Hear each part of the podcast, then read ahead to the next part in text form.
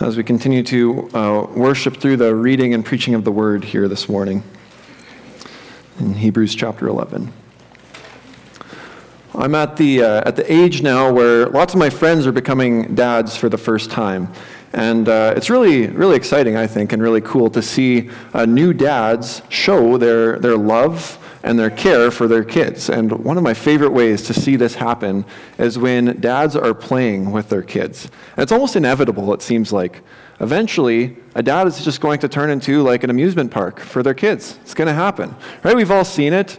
You grab a kid and you throw them up in the air and you catch them, or all of a sudden the kid's, piggyback or hanging off your arms or whatever it's going to be. We've all seen it, and I love to see it. But what I find amazing about when that happens is that even though these kids, if you think about it, are really in unusual, uncomfortable, and really dangerous situations. I mean, think about it, being tossed up in the air, upside down from someone's arm, they never seem afraid.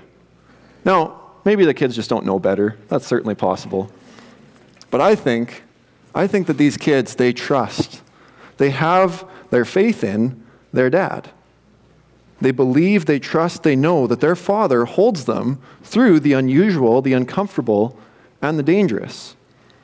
And I think that this is a powerful example of what we're going to see happening in our passage here in Hebrews 11 today as well. Because we're going to be reading about the life of Moses and witness his faith in his heavenly Father in the midst of uncomfortable and extremely difficult circumstances. He knows God is going to hold him through it all. So far in our series through Hebrews 11, we've already seen the faith of Abel and of Enoch, Noah, of Abraham and Sarah, of Isaac, Jacob, and Joseph. And each of them, they walked by faith in the one true God, trusting even in brand new, unheard of, and quite frankly, impossible situations. And in Hebrews chapter 11, verses 23 through 28, we see more trying times and more difficult situations. But we see that Moses is also one who endured by faith. So beginning in verse 23 of Hebrews chapter 11, we see that Moses was saved from persecution by faith. Verse 23 says this: "By faith, Moses, when he was born, was hidden for 3 months by his parents because they saw that the child was beautiful, and they were not afraid of the king's edict." Now, this verse is interesting because even though this passage is focusing on the person of Moses, it's not actually his faith that's in view here. Rather, it's speaking about the faith of his parents in a very, very difficult situation, which we can read about more in the book of Exodus. And so keep your finger in Hebrews 11. We're going to be flipping back and forth from Exodus to Hebrews. So Exodus chapter 1.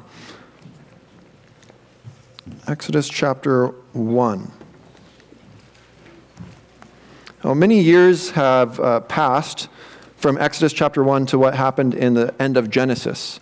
Last week, we talked a little bit about Joseph, and Joseph ended up being in Egypt and was essentially like the prime minister in Egypt, and that meant that the Israelites, they had a pretty good standing in Egypt, but there was a new pharaoh in town, and he forgot all about that.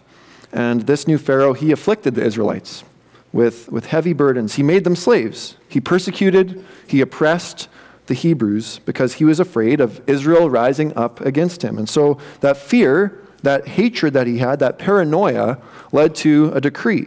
And that's the decree that we read in Exodus chapter 1, verse 22. We see there it says, "Then Pharaoh commanded all his people, 'Every son that is born to the Hebrews you shall cast into the Nile, but you shall let every daughter live.'" Oh, we're probably familiar with the story, but I mean, that's systematic ethnic persecution. That's what's happening there. Not only are the Jews being mistreated as slaves, but they're also just generally being weakened as a people because the Pharaoh and the Egyptians are taking the baby boys and they're murdering them. That's what's happening. What was happening to the Jews here, it's a horrible act of hatred. But this world of hatred against the Jews is the world that little Moses was born into. If we keep reading, Exodus chapter 2, verses 1 to 2. "Now a man from the house of Levi went and took as his wife a Levite woman. The woman conceived and bore a son, and when she saw that he was a fine child, she hid him 3 months." I just want you to imagine for a second that you're in the position of Moses' parents. You have a baby on the way. You know the king's decree. So you're probably hoping and praying for a girl because, I mean, it just would be a lot simpler, right? If you have a girl, it's a lot easier. And the big day comes, and there's a beautiful baby boy. Oh boy. Wouldn't your heart sink a little bit? Wouldn't you be afraid? I think I would be. I would have some fear if I was in that situation. But back in Hebrews chapter 11, verse 23, it tells us that Moses' parents were not afraid of the king's edict. Now, I'm sure they still had some negative emotions that we associate with fear. I'm sure there was still some level of nervousness that they had when the baby started crying, like, oh, shh, shh, like, you know, trying to hush the baby a little bit. They probably had some level of trepidation as Egyptians walked by, and they know that their baby could just be grabbed and tossed into the Nile. But yet, it says they were not afraid. Why not? Well, the first two words of Hebrews 11, verse 23 tell us, by faith. Moses' parents could hear and know this decree from the Pharaoh and be unafraid because they were living by faith in the one true God. They were trusting in God. They knew that he was the giver of life, and therefore, he had something better than death for this little, beautiful baby boy. Now, whether Moses' parents knew that God had an extraordinary plan for Moses or not, we're not entirely sure. Some translations, perhaps the translation you're reading from, says that Moses' parents saw that he was no ordinary child. I believe that's what the NIV says. So no ordinary child. Perhaps they knew that he wasn't normal. Maybe they had some sort of insight into Moses being set apart for a specific task by God. Or maybe they didn't. Maybe they had no foresight of God's plan for Moses, and they rather just saw this was a beautiful boy that God had given life to, and therefore, he was worth saving. Either way, they knew that in God's eyes, Moses was beautiful. It says as much in chapter 7 of Acts. Stephen is he's giving a sermon before he's killed. And he talks about Moses. He says that Moses was beautiful in God's eyes. And so Moses' parents knew that, and they hid him away for 3 months, as we read there. So rather than sinfully obeying the Pharaoh and allowing their child to be killed, Moses' parents trusted God. They walked by faith, and they protected their son. And they were rewarded for their faith. Because they trusted in God, Moses miraculously was saved from the persecution. You know, again, most of us are familiar with this account, but after the 3 months of hiding, Moses was placed in a basket, and he was placed among the reeds and found by Pharaoh's daughter, of all people. Like that, you know, that's more than a coincidence. Pretty sure we have to recognize that. Pharaoh's daughter finds this Hebrew baby, and she had pity on the baby, allowed him to be nursed by his own mother, who was paid. This baby was supposed to be dead, and now the mother was being paid to nurse her own baby. And then finally, baby Moses was given to Pharaoh's daughter and was raised as her son. He was part of the family of the Pharaoh. But the reward of Moses' parents' faith was his survival, which is pretty amazing. And apparently, Moses caught some of that example from his parents, that example of faith. Because just as they stood up and had faith in the midst of persecution, he actually did the same thing later on in life. Last week we talked about the passing on of the promises of Scripture, the passing on of our faith in a sense. I think that's partially what we see happening here even in this text. Moses ends up defying the most powerful man on earth, the Pharaoh, and acted in faith rather than in fear. Look at Hebrews 11, verse 27, skipping ahead a little bit, but it says there, by faith, he left Egypt, not being afraid of the anger of the king, for he endured as seeing him who is invisible. So just like his parents were unafraid at the king's edict, Moses also was unafraid. Both Moses and his parents trusted the invisible King of Kings instead of cowering at the wicked, visible King of Egypt.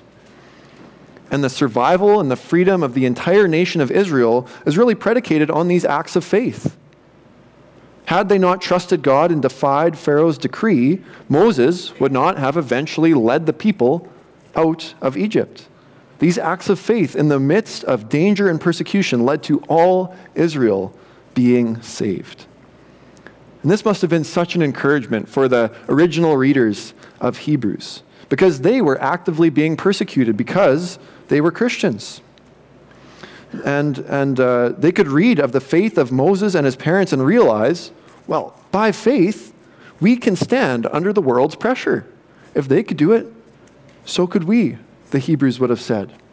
They could look at these examples and be emboldened to stand firm in Christ in the midst of persecution.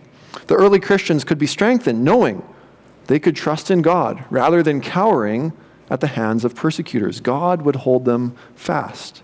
Now, did that mean that some of them wouldn't die? No, many of them did. But they could still know that God would hold them fast through it.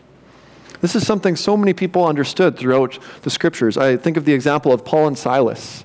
As they're thrown in jail, and what do? They sing. They're singing about it, Acts 16, verse 25. Why can they sing praises? Because they're living by faith.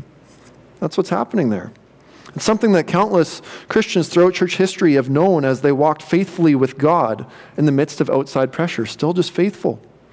It's something that our brothers and sisters around the world who face serious persecution can be comforted by as well, just knowing we can walk by faith through this.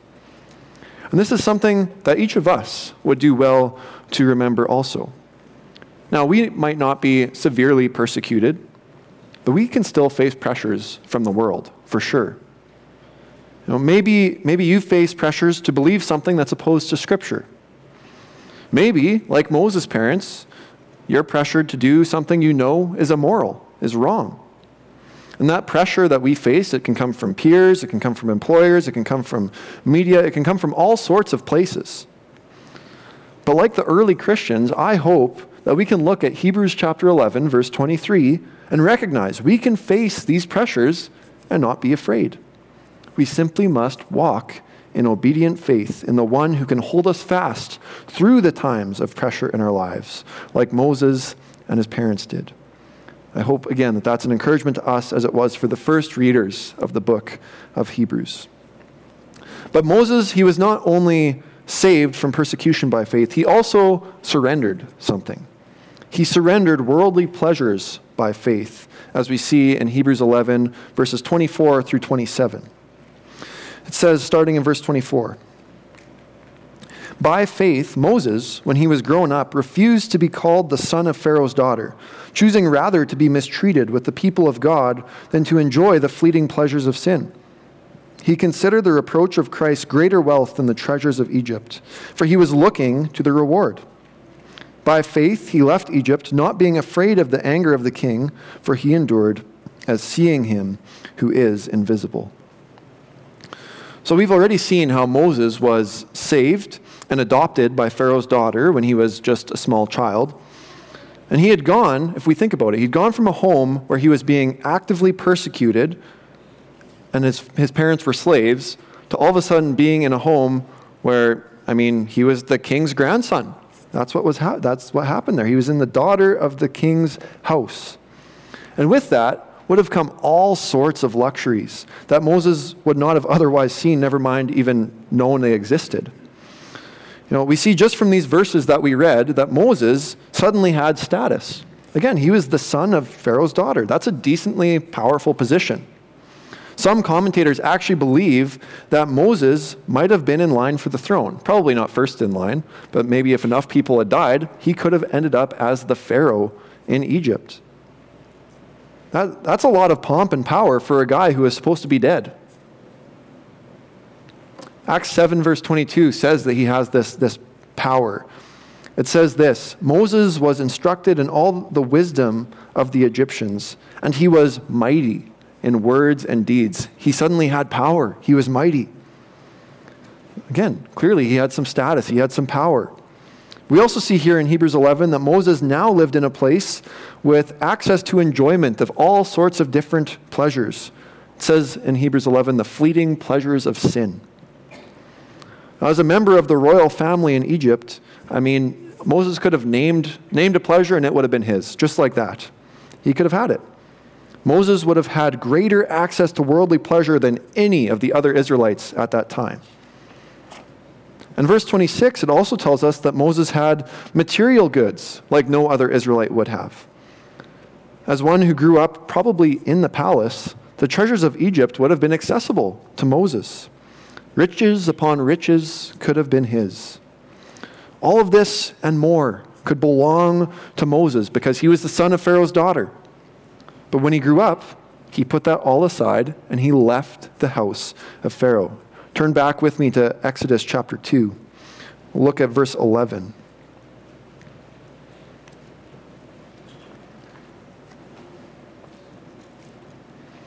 It says there, one day when Moses had grown up, he went out. Went out of where? Well, he went out of his Pharaoh's household. He went out to his people and looked on their burdens. He saw an Egyptian beating a Hebrew, one of his people. See, Moses did not consider the Egyptians to be his people anymore. He refused to be called a relative of Pharaoh. He left. He left their house.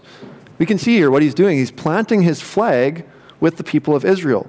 He looked on their burdens and he said, those are my burdens. He acted like Christ would many years later, identifying with the people who were enslaved.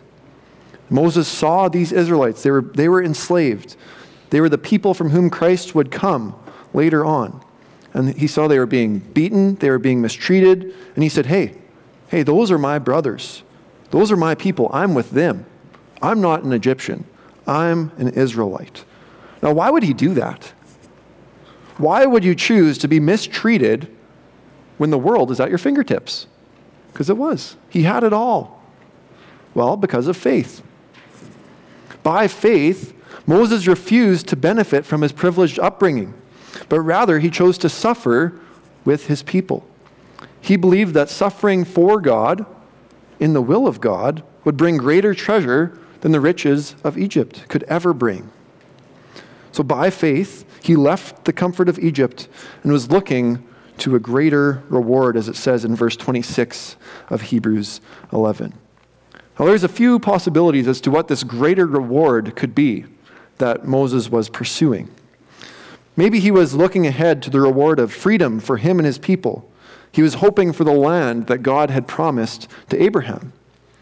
Or maybe the reward that Moses was pursuing was heaven. It talks about that in Hebrews 11, verse 16. It says, but as it is, they desire a better country, that is, a heavenly one. Therefore, God is not ashamed to be called their God, for he has prepared for them a city. Maybe that was the great treasure he was hoping for, this city that God had made. But I believe that the reward Moses was looking to was actually greater than both of those things. The reward that Moses was looking to, it's alluded to in verse 27. And verse 26 and 27 are kind of parallel. So if we see the end of verse 26, it says that he was looking to the reward.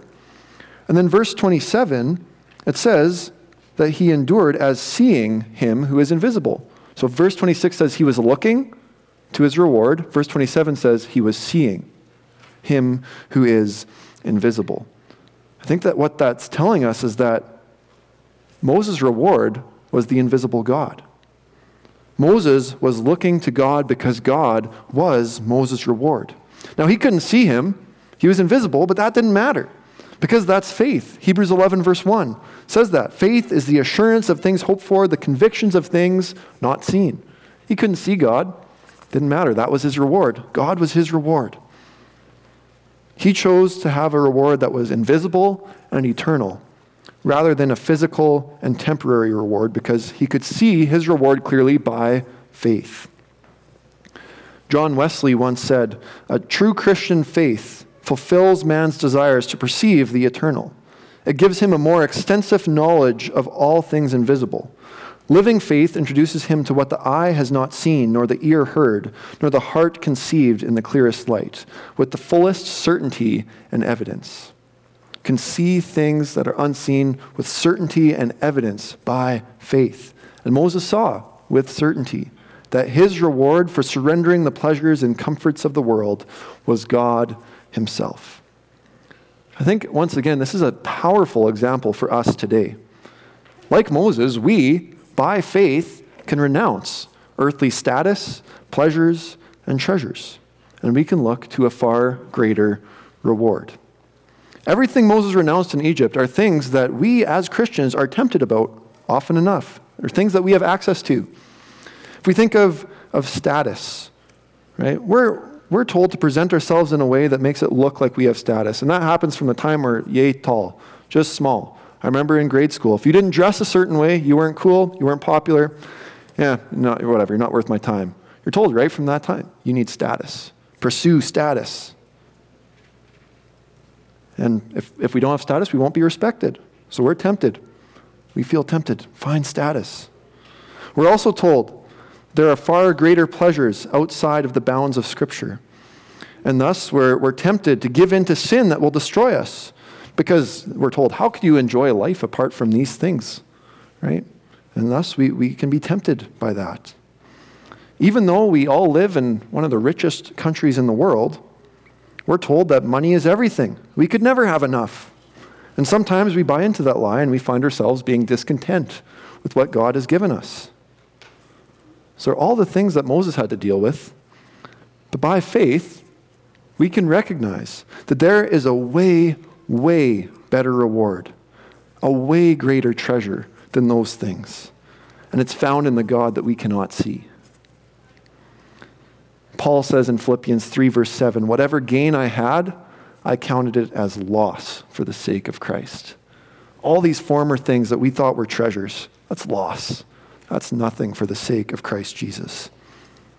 I love what it says just after Hebrews 11, Hebrews 12, verses 1 to 2. It tells us again what our reward is, who our reward is. It says, therefore, since we are surrounded by so great a cloud of witnesses, let us lay aside every weight and the sin which clings so closely. All those temptations, lay those aside by faith, and let us run with endurance the race that is set before us, looking to Jesus, the founder and perfecter of our faith. It's telling us that Jesus is the prize. It says, when you're running this race of life, keep your eyes on the prize. Keep your eyes on the treasure. That treasure is Jesus. We can renounce these earthly things by keeping our eyes on Jesus Christ and running by faith in him. He's the one that gives us the strength to lay aside those weights and burdens and sins and to live for him. He gave that same strength to Moses, who left the comfort of the world by faith and looked to the reward of God himself. And we can do the same.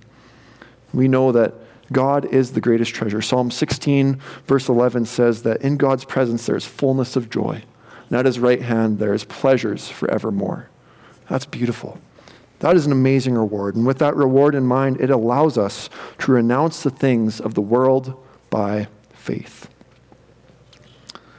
Well, finally, we get to the last verse of our passage today, where we read that by faith, Moses was saved from destruction. Verse 28 of Hebrews 11. It says, by faith he kept the Passover and sprinkled the blood, so that the destroyer of the firstborn might not touch them. Now, this verse is speaking of the events that led to Moses and the Israelites actually leaving Egypt. And we're going to talk a little bit more about that next week. But 9 times Moses had gone to the Pharaoh at this point to request that the Israelites be set free. And 9 times, we know, the Pharaoh said no, even as God was sending plagues on the Egyptian people. But this verse, it's speaking about the 10th plague, which we can read about, again, back in Exodus. If you want to turn back with me, Exodus chapter 12 this time. Exodus 12, verse 21 to 23.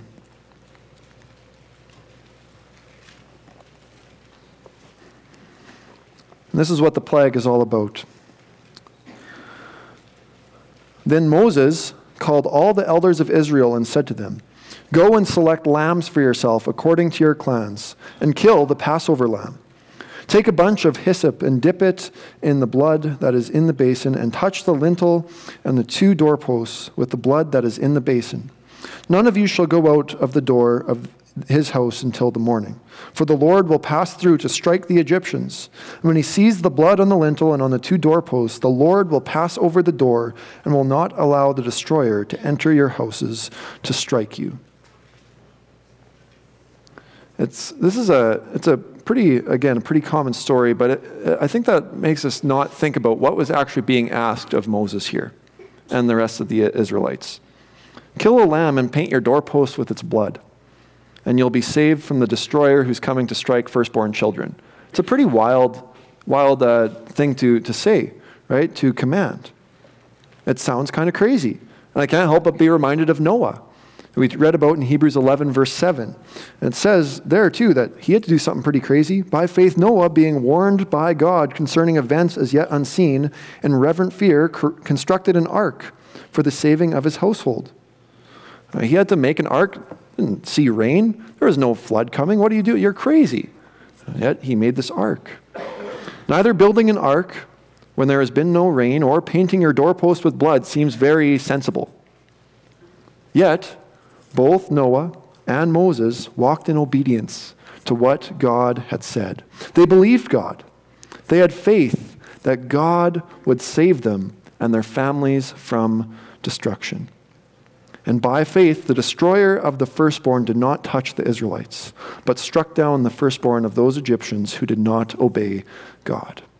And I will quickly say here, it does seem likely enough that there could have been some Egyptians who did actually have their firstborn spared. Exodus chapter 12, it talks about the sojourner among the Israelites. And so it's very possible that Moses and the Israelites told some of these sojourners, the Israelites or the Egyptians among them, hey, this is what God says, paint your doorpost with blood. Many of them probably obeyed.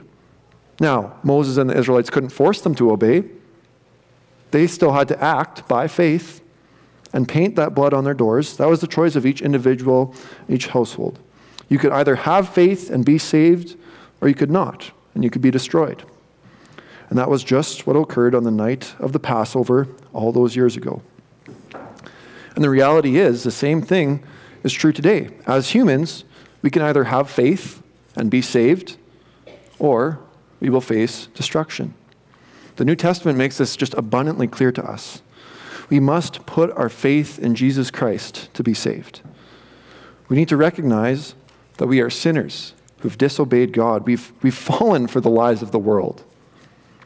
And we've embraced sin, and that means that we deserve death. We deserve destruction. We deserve hell, the Bible says. And that means that we need a Savior. Namely, we need Jesus. Because Jesus came to earth, he was perfect. Was fully God, fully man, and he lived a holy, perfect life. He died on the cross. He shed his blood to pay for our sins. And then he rose again. He rose again on the third day. And he said, hey, I'm victorious over sin and death, and I am the one way to be saved. All you have to do, put your faith in him. Same thing. If you put by faith, we are saved. If we are not living by faith, destruction. We're justified, we're saved by faith. Romans 5 verse 1 makes that clear as well. And I trust that the majority of us here today have already been saved by faith. Probably not all of us, but most. For those of us that know this good news, that faith is what saves, I hope we recognize that this good news is for others too. Again, it appears that Moses and the Israelites, they recognized that in Exodus. They went and told the Egyptians who were among them, faith saves, do this. The disciples in the New Testament, they certainly knew that faith saves. As Jesus ascended into heaven and told them to be a witness to his life, his death, his resurrection, and to call people to faith. And so they did. And so I encourage each of us today as well. If you know the importance of faith and you've believed in Jesus Christ, tell others. Tell others the truth. Faith saves. Now, if we tell people that, could that lead to those outside pressures from the world? Yeah, it sure could. How did Moses and his parents respond when they faced pressure? Well, by faith, they were not afraid and they endured. We can do the same. Could sharing the fact that faith saves could that lead us to feel the need to surrender the world's pleasures and comfort, to pick up our things and go elsewhere to tell people who haven't heard that news before? Yeah, it sure could. But like Moses, We can renounce these worldly comforts, these earthly things, by faith, knowing there's a far greater treasure, and it's Christ. And then we can share that greatest treasure with others. Of course, there's other situations where we need to do this as well. But in these uncomfortable, maybe even dangerous situations that we could find ourselves in, we can have faith in the invisible God, knowing that he helps us endure until the end when we keep our eyes fixed on him. That's the hope. That's the message of this passage from the Hall of Faith in Hebrews 11. When we're in the uncomfortable, when we're in the dangerous, when we face those pressures, we can trust in God, and he will take care of us. Let's pray. Heavenly Father, we thank you so much for this passage in Hebrews that walks us through so many amazing examples of people who live by faith. And we thank you for the example of Moses and his parents who walked by faith. They did not fear. They were not afraid to surrender the world's pleasures and treasures because they had their eyes fixed on you. I pray that each of us here would also have our eyes fixed on the prize, that is Christ Jesus. And Lord, for those of us who know that faith saves, I pray that you would embolden us and encourage us to go and to share that faith saves with others. Faith saves from destruction. And Lord, if there's any who are here today who have not yet put their faith in you, Lord, I pray that your Holy Spirit would be convicting them of their sin. You would show them how much they need a Savior. And Lord, that they would come to faith in you. Lord, we just thank you so much for this amazing gift of yourself that you've given us. And that is the only way to be saved, by faith. And we pray these things now in Jesus' name. Amen. At this time, I'll invite you all to stand again as we close the service and singing together.